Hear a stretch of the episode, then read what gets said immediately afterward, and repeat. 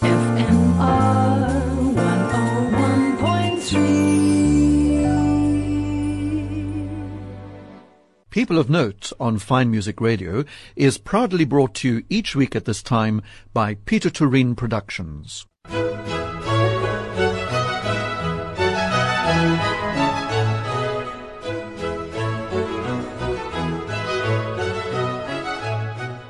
This is Rodney Trudgeon welcoming you to this week's edition of People of Note. Today we're going to be talking about a book that's just been published called Legacy, written by Thomas Harding, and described as One Family, a Cup of Tea, and the Company That Took on the World.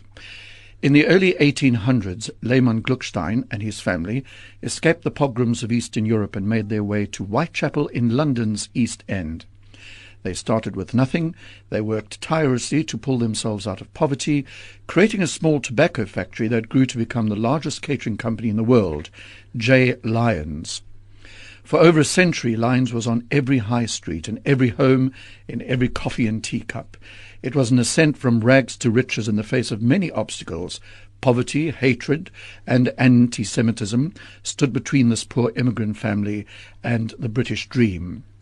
The book has been described by The Express in the UK as the biography of the extraordinary family who put the respectable tea shop on the corner, the hamburger on the high street, plus the cuppa and Ready Brek on your breakfast table.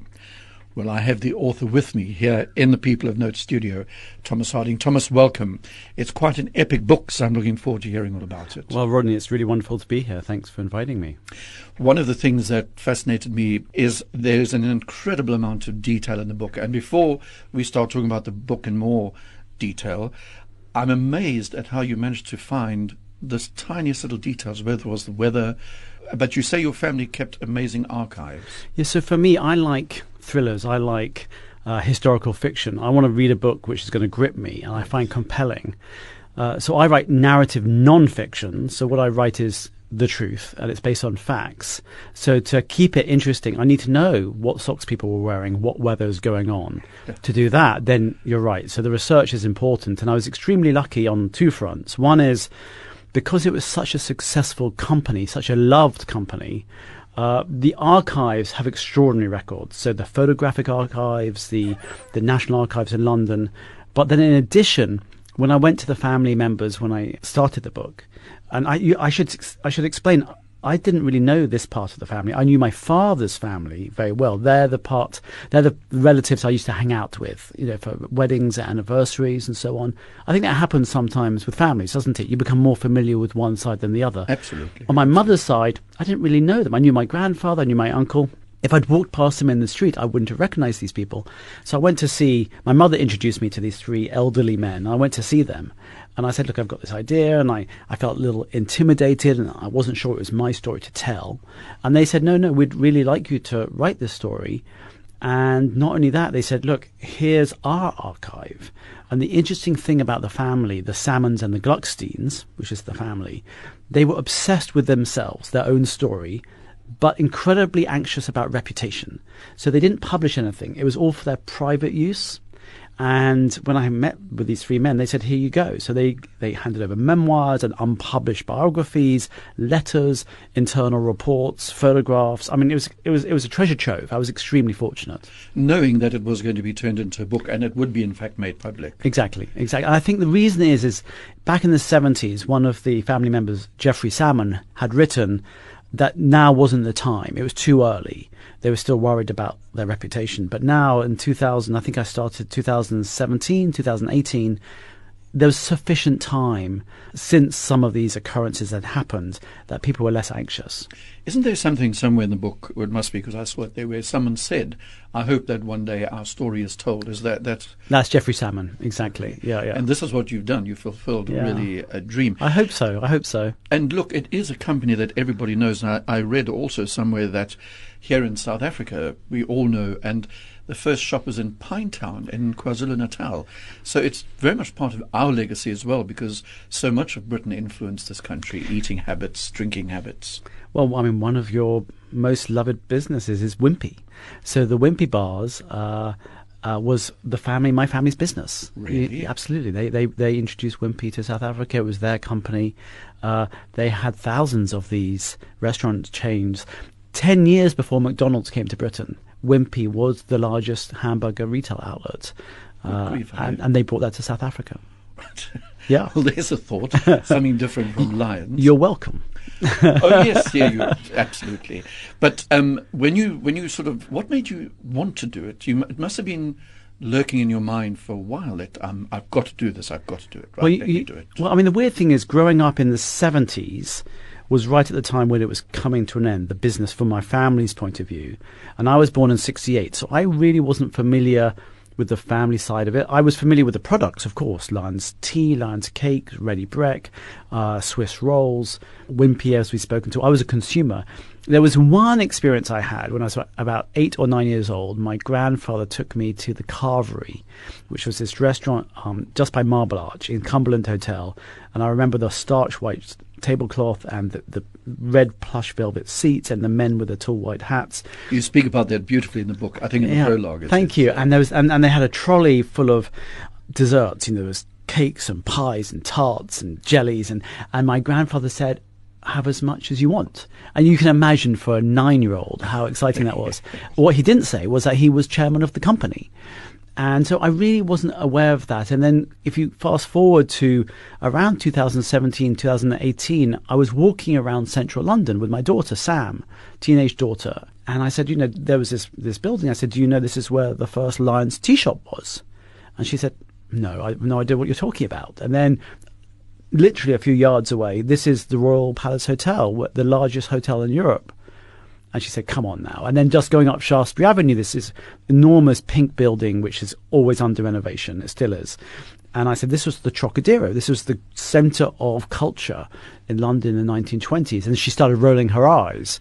And I realised then that I didn't know how to explain to her what happened to the company, you know, when she started asking me questions. And so I thought, okay, well, this would be really interesting if I could. Because for me, writing's about personal interest. It needs to be important to me so I can have a connection. You know, otherwise it doesn't, I can't really have the grip with the characters. You know, why did they start this thing? What happened to it? Why did it fall? What were the mini dramas? You know, who didn't like who? You know, all these important things. Cause, a bit thriller-ish, as you said earlier. Well, for me, dry history, I don't personally like reading dry history. I want to read something with you know, some excitement. Thomas, there's so much to cover that I'm scared we're not going to cover it all. But we always have to have music, so I'm intrigued to know what you're going to choose. And what's your first piece that you've selected for us? Well, I'm going to start with a song which is very much connected with legacy, this family, memoir, book, biography, history. So by the 1930s, the Salmon and Glucksteins had created the largest catering company in the world, according to Life magazine, the USA magazine. And they had some cultural iconic aspects. One was the Lion Tea shops, one was the corner house, but one of them were the waitresses. And these were these female workers who were a national icon, and they were called Nippies. And they became so loved that somebody wrote a musical about them. And it was called Nippy. And the song that I'd like to choose is It Must Be You from the musical Nippy.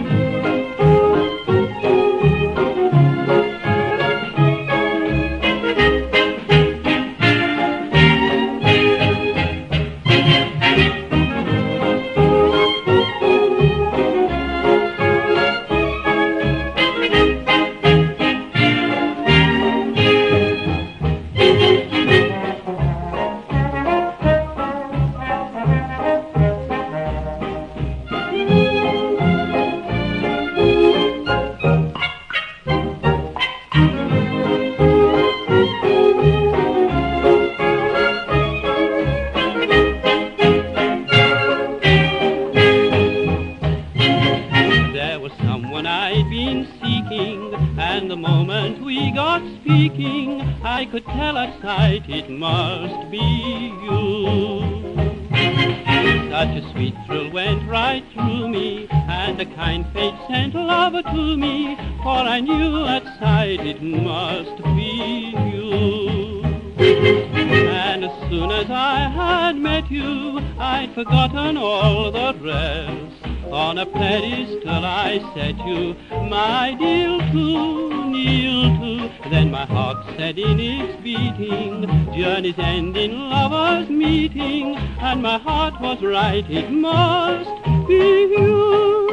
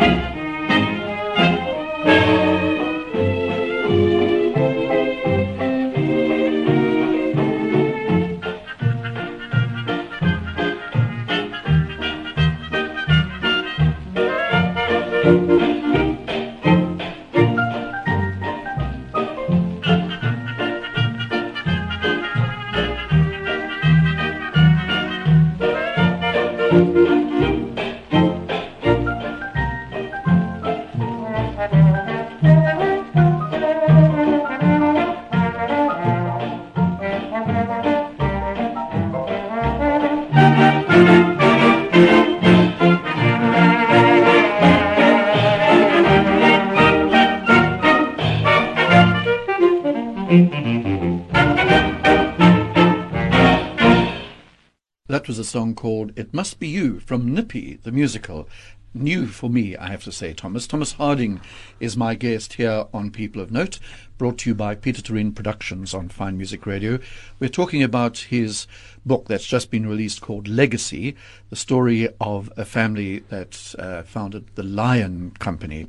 And Thomas, that's what I want to ask you. Where did the name Lion come from? Because it doesn't seem to be in any way related to the family names. So part of my research and surprise for me personally was learning about the waves of anti-Semitism that my family experienced. Firstly, they had to leave Prussia in the 1820s to get away from the Hep riots, then in Belgium, Holland, and then in England throughout the 19th century.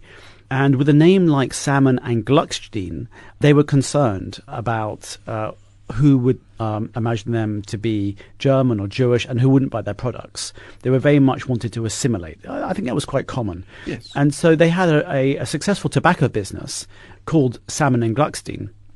But when they went into catering, they thought, let's try something with a more British, in quotes, sounding name. And so Monty Gluckstein, who was the real Steve Jobs, you know, the founder of Apple, he was the entrepreneur, the driving force of the family.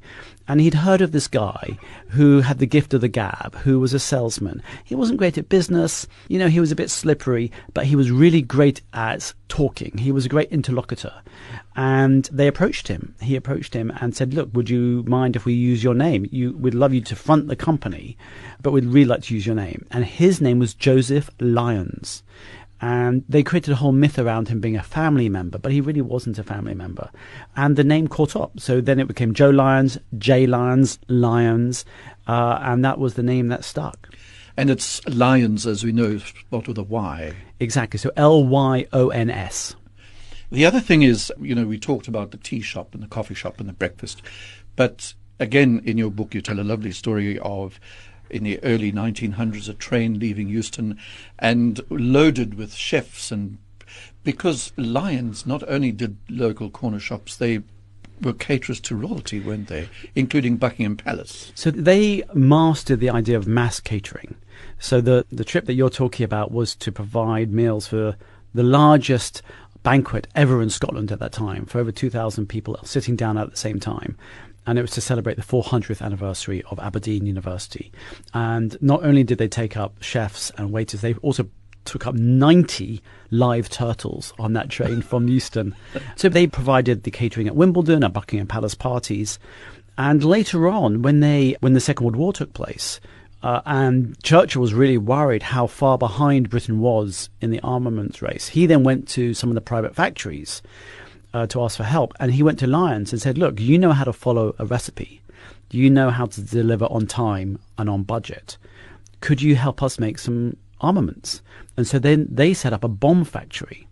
This is a catering company, and by the end of the war, J. Lyons had produced 1/7 1/7 of all the bombs dropped by Bomber Command on Germany. Gracious. This is a German Jewish immigrant family who were into making Swiss rolls and, Turkish delight. That is really quite extraordinary. And they didn't mind. They were quite happy doing this. Of course they were. They were, totally loyal and patriotic. Although, interestingly, you should ask, there were always questions because of their background, because they were Jewish.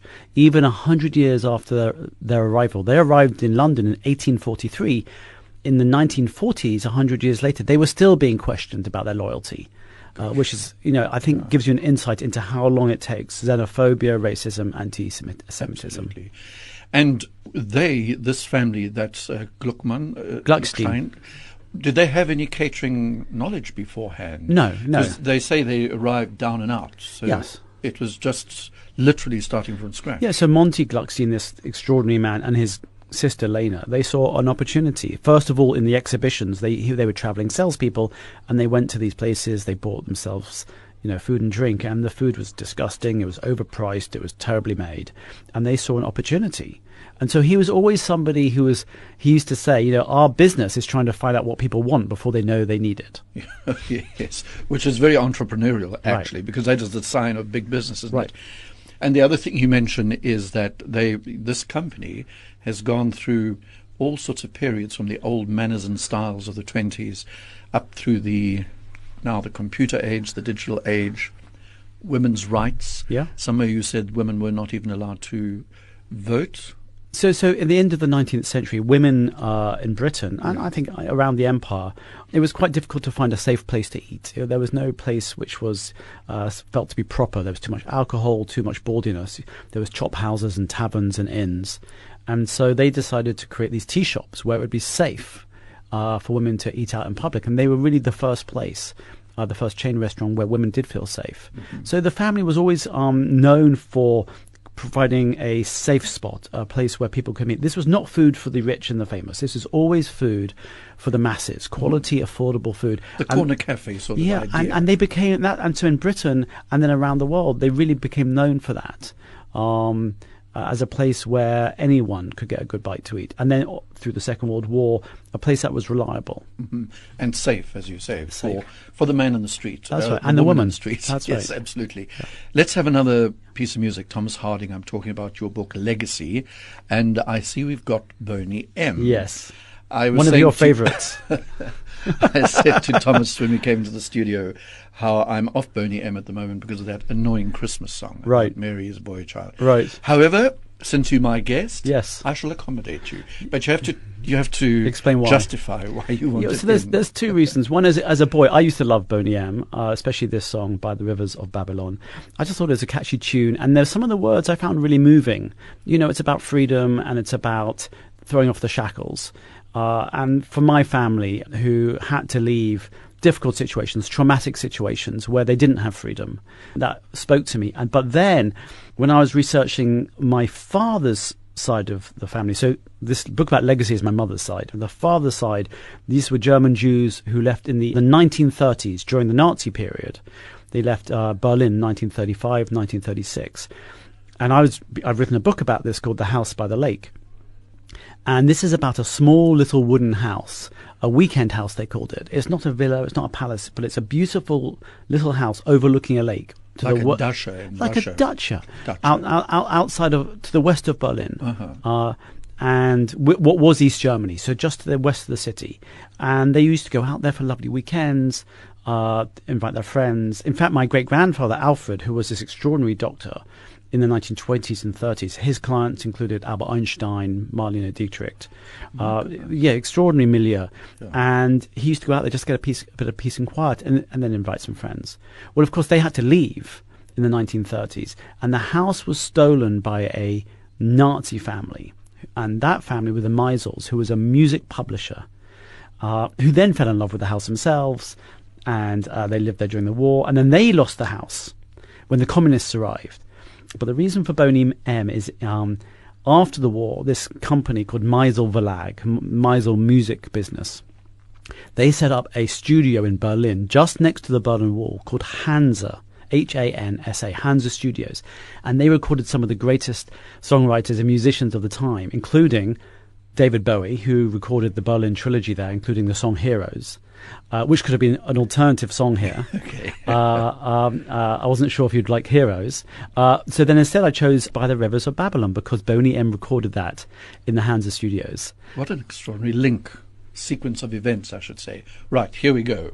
I never thought I'd be introducing Boney M, Thomas, but here we go.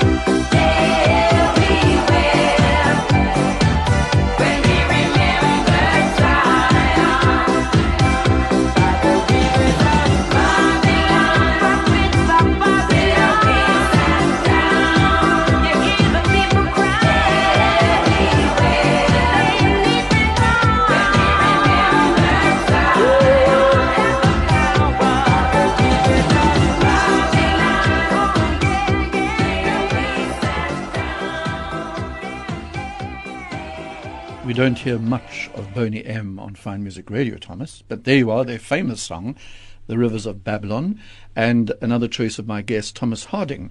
We're talking about his book, Legacy, which is all about the Lyons Company, Lyons, which we all know so well. But what I do find strange, Thomas, is there was this tremendously successful company, but it actually collapsed.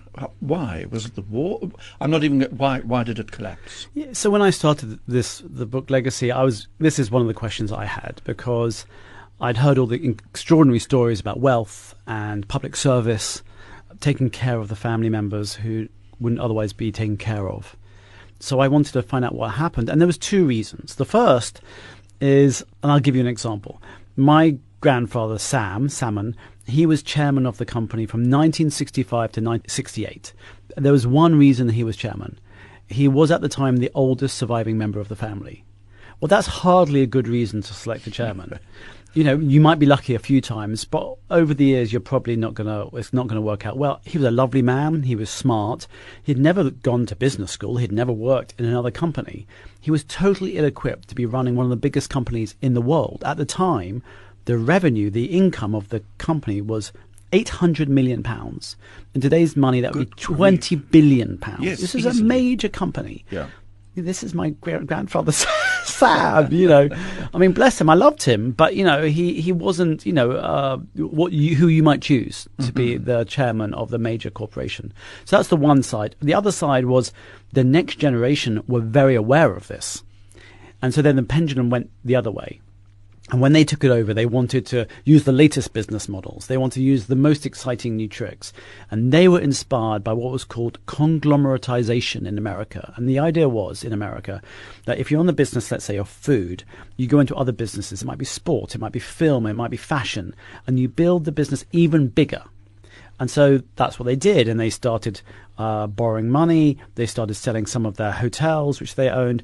And then they started taking out loans on the foreign exchange markets to purchase these businesses, including things like Tetley Tea, Baskin and Robbins Ice Cream, the largest ice cream company in the world, Dunkin' Donuts, you know, these large corporations.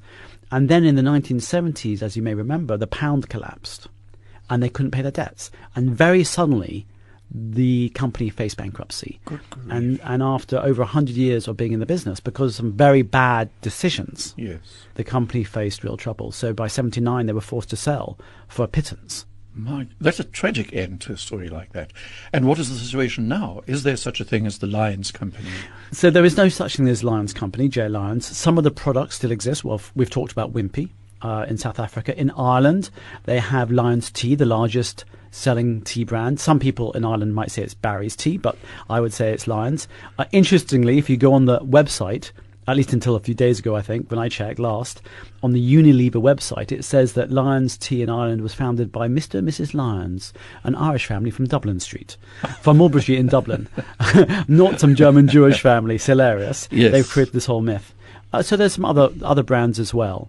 The family did fine. They had a bunch of money they put aside in this structure, this financial structure called the fund, and that lasted until the 1990s, when then it was disbanded.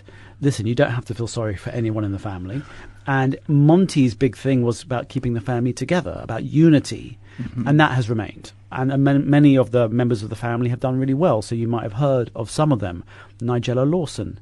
Is she part of the family? She's part of the family, yeah. So there's some you know, well-known people, and perhaps if the family had done better about bringing women in, they might have done better in terms of their management, because they decided to keep women out. Well, you then lose 50% of your potential workforce.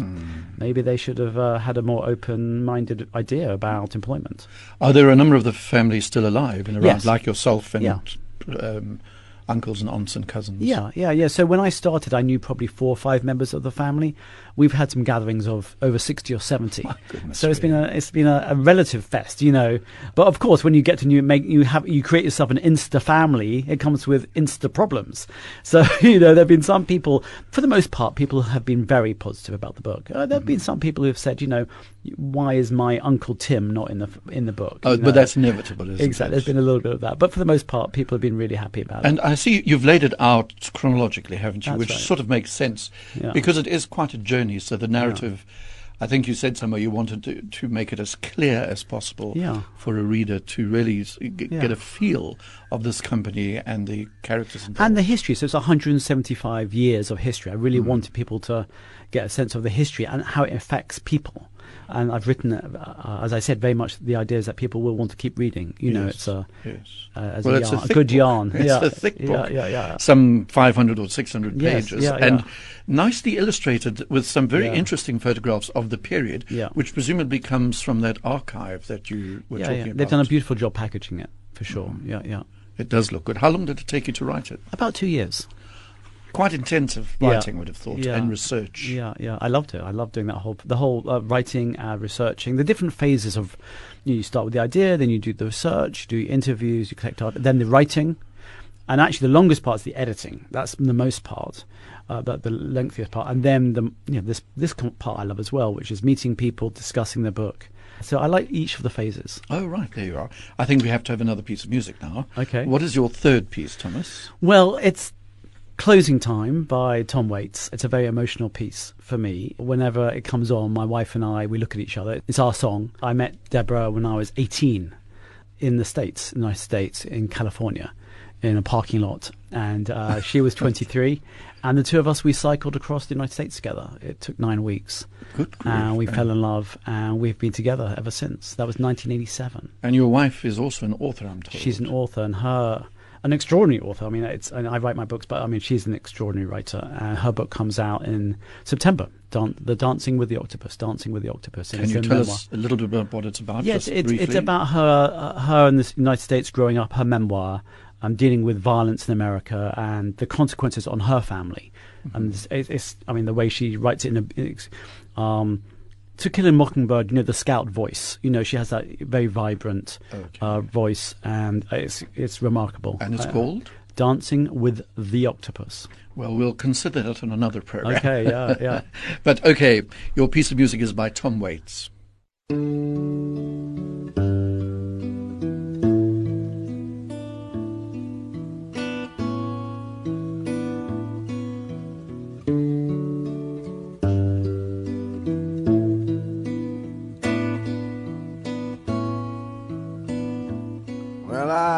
I don't fall in love with you.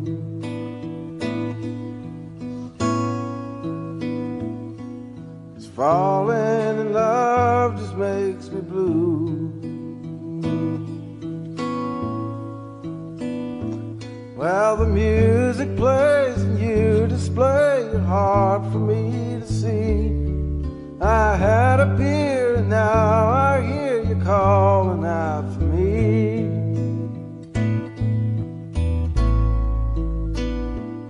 And I hope that I don't fall in love with you. Well, the room is crowded, there's people everywhere.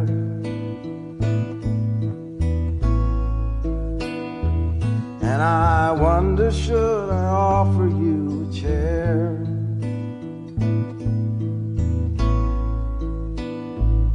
Well, if you sit down with this old clown, I'll take that frown and break it before the evening's gone away. I think that we can make it. And I hope that I don't fall in love with you.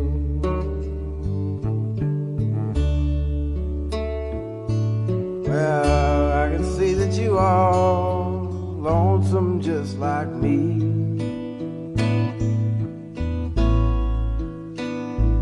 And it being late, you'd like some company.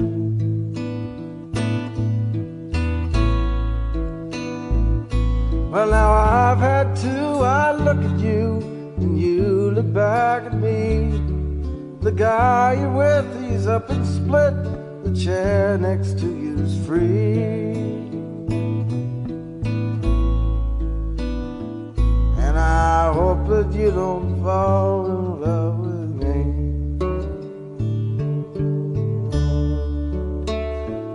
Na na na na na na na na.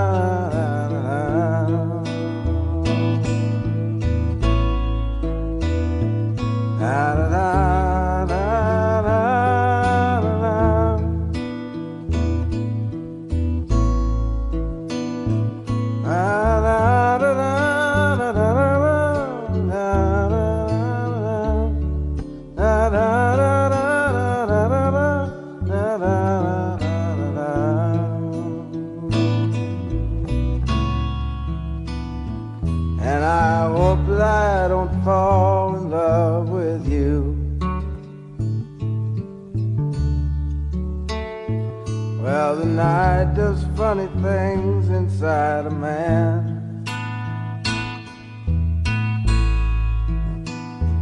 These old tomcat feelings you don't understand.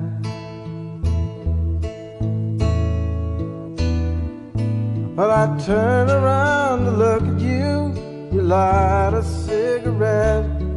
I wish I had the guts to bomb one, but we've never met. And I hope that I don't fall in love with you. Now it's closing time, the music's fading out.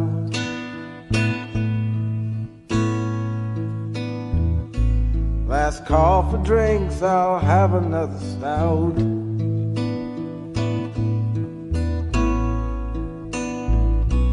I turn around to look at you, you know where to be found. I search the place for your lost face, guess I'll have another round.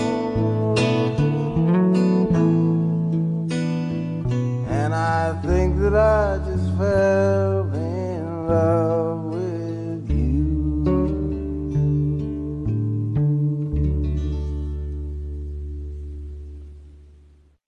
Well, another choice of my guest on People of Note this week, brought to you by Peter Tureen Productions.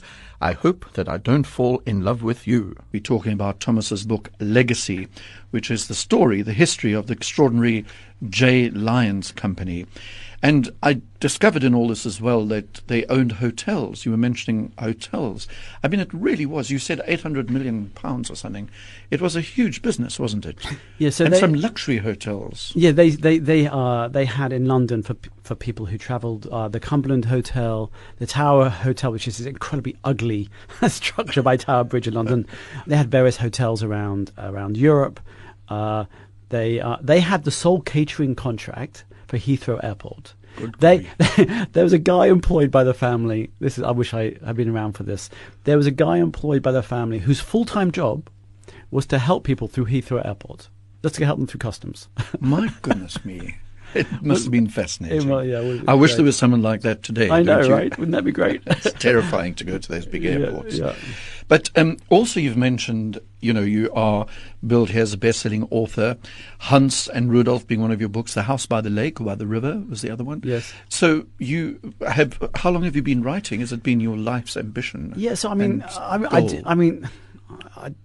I hope this comes across properly, but I remember when I was around 7 years old, sitting on a staircase with my cousin James, and I showed him some of my writing, and he said, "You should do that." At seven, I remember that, and I've always loved to write. I haven't always been able to do it. It's taken a while for me to be able to write full time. I've been a journalist most of my life. I've worked in television and journalism. But you also done some radio. I saw somewhere. Yeah, we used to live in West Virginia for 10 years. I had this great gig with a friend of mine. It was a political talk show, and he was very much Republican. I was more on the Democrat side, and so we used to interview people and had a lot of fun. And we had me and some other friends had a newspaper, and we caused all sorts of trouble in West Virginia. At one stage, the Secretary of State of West Virginia took me to court for taking a photograph of a ballot inside a voting station. I then took her to court. We changed the Constitution. We protected journalists being able to, we're protecting journalist sources. It's called a shield law. Mm-hmm. So we had all sorts of fun in West Virginia. How long were you in America? I was there for 10 years. My wife's from the States. Yes, you mentioned, after cycling across the States. That's right, yeah. So you started writing. What was your first success? So in 2006, I heard from my father, my great uncle Hunts had died, and I was very fond of Uncle Hunts. So he was part of my father's family, the family from Berlin. And at the end of the Second World War, so they were German Jews. They came to England at the end of the Second World War. He was drafted in to help in Belsen, the Belsen concentration camp, and then during his eulogy, I heard from my dad something that I never believed could be true. And he said, during that time, at the end of the Second World War, Uncle Hans had hunted down and captured the commandant of Auschwitz, Rudolf Hess. This is a German Jew hunting down and capturing Rudolf Hess. So there was two. There's Rudolf Hess. Rudolf Hess with H-E-S-S is Hitler's assistant who flew to Scotland. And yes, this is Rudolf Hess. H-O in English, H-O-E-S-S, Hess. And he was the commandant of Auschwitz. And when I heard this story, I'm like, that can't be true. That's crazy.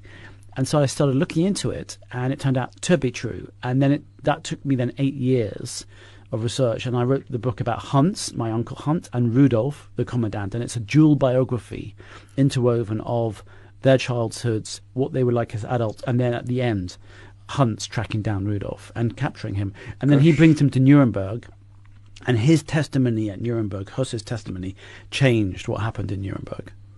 My goodness. That is an extraordinary story, actually. Now you've made me want to read it. Oh, good. So are your books, do you write thrillers as well? Do you write fiction as well? No, I don't. I write narrative non-fiction. Okay. I have just, my next book, I'll leave it up to you. So my next book, which is coming out, is called Future History. And it's the history of the next 30 years. And I tell people. Am I hearing correctly? I tell people it's non-fiction. Okay. Are you being cheeky then? Perhaps. Okay. And you're not going to give anything away, are you? No, I don't think so. You'll have to read the book. When is that due out? That comes out, well, in Germany. It's being published in Germany first, and then in France. And so we're still, we don't know yet when in England it's going to come out. Do you still have strong German connections? Yes. Yeah. Okay. So during the Brexit craziness, we applied for, and many people did this actually, we applied for the restitution of our German passports because our citizenship was taken from us by the Nazis. And according to the German constitution, they call it the Basic Law, if the Nazis stole your citizenship, then by right you can get it back. So we've got our passports back. And on the subject of Jewishness, the reason you're in South Africa at the moment, apart from your book, is for the Jewish Literary Festival, which of course has now been cancelled because of this coronavirus. Yeah, so I was very excited about that, and I was really honoured to come to Cape Town. We also had a trip to Johannesburg, and we gave some talks there. But I totally understand. It's better to be safe than sorry, so I understand. Okay. Well, now we're going to have another piece of music. Your second last piece of music. So this is Joy by George Winston. I think you'll like this piece. I think it suits your radio station. But it's really for my son, so you might not know this. His name was Cadian. He was the most beautiful boy, and he used to go to sleep listening to this music. As a kid, he used to love this music, and he used to play the piano himself with Deborah, my wife. And when he was 14, he died. He died at the age of 14. And that was in 2012, so that was 8 years ago. So that's been very difficult for us as a family, and we really miss him. And he was the most wonderful person, and he made people happy. So his name, Cadian, means, it's from Jamaica, it means cheerful and charming. And he made people happy. And this song, I think, is very suitable for him, Joy by George Winston.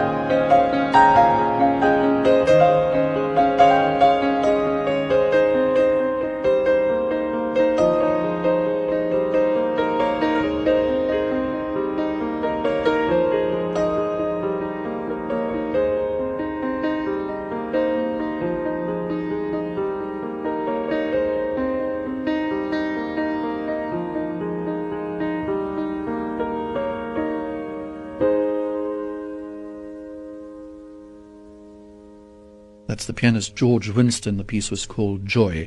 And another choice of my guest on People of Note here on Fine Music Radio, Thomas Harding. And we've been talking mostly about his book Legacy and also the life of an author. But I was intrigued that you're having a bash at writing a children's book. You mentioned Future History.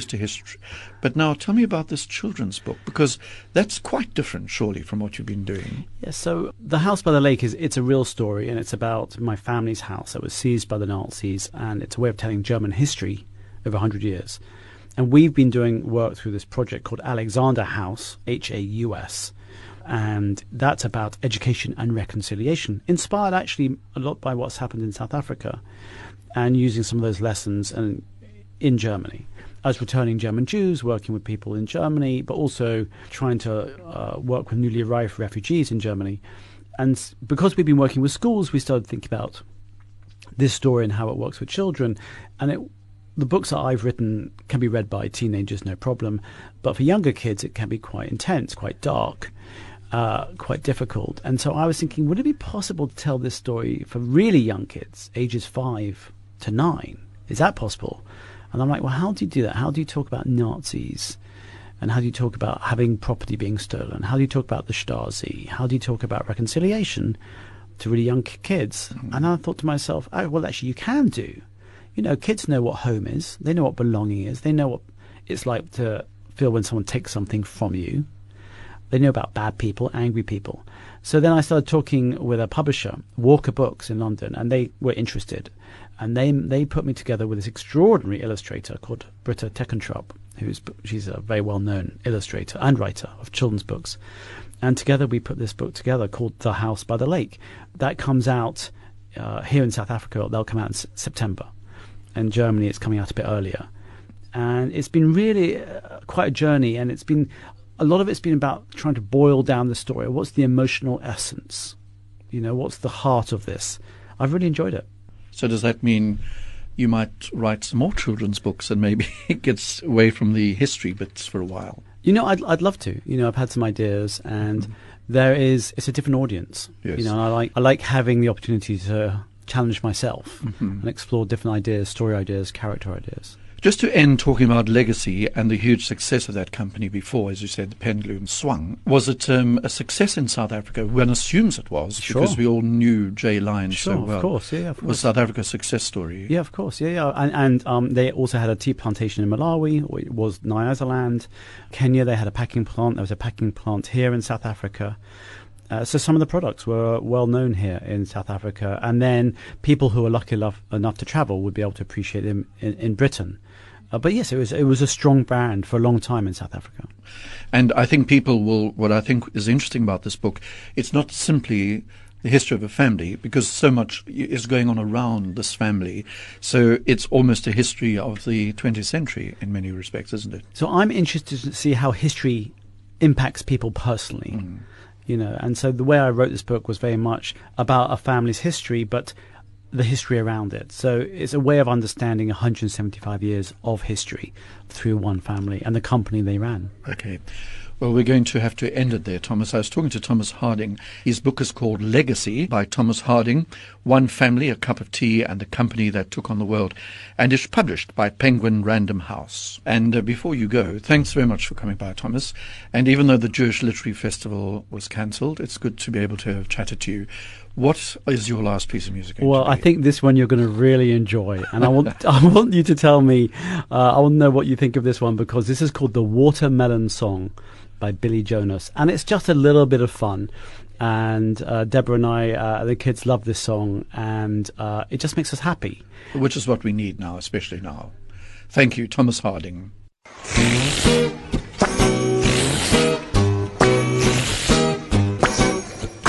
Do it again.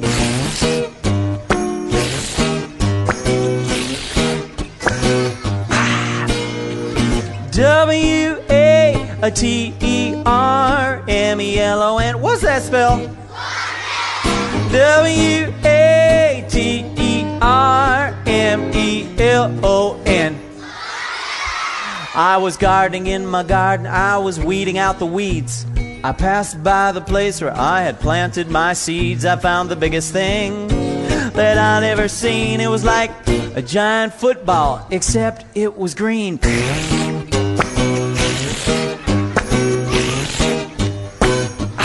Everybody,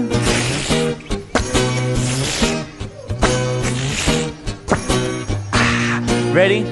W-A-T-E-R-M-E-L-O-N. What's that spell? W-A-T-E-R-M-E-L-O-N. Hiking on a hike, I wanted to snack a snack, so I pulled a piece of watermelon out of my pack. I got it on my chin, I got it on my clothes, a little on my elbows, a little between my toes. Here we go! Everybody!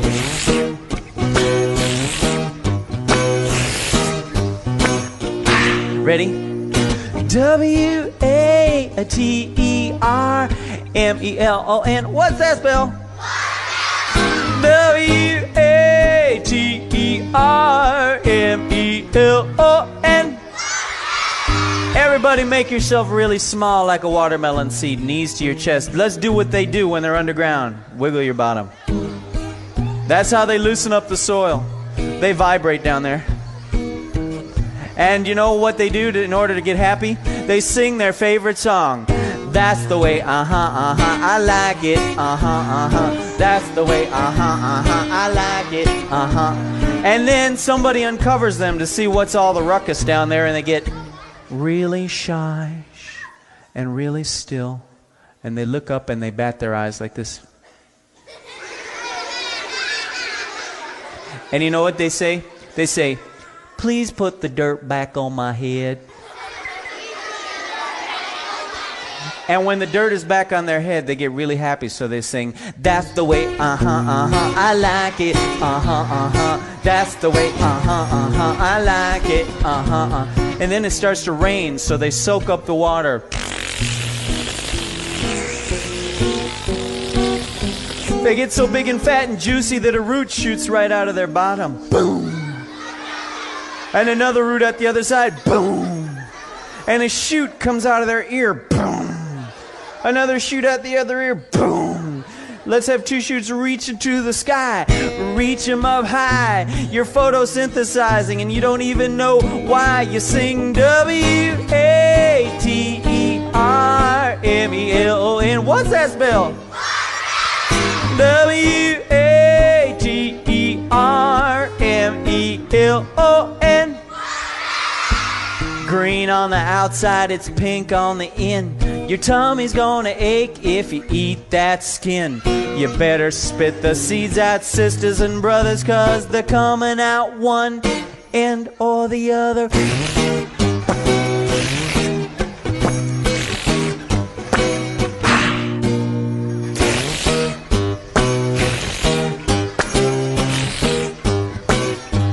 Ready? W-A-T-E-R-M-E-L-O-N. What's that spell? W-A-T-E-R-M-E-L-O-N.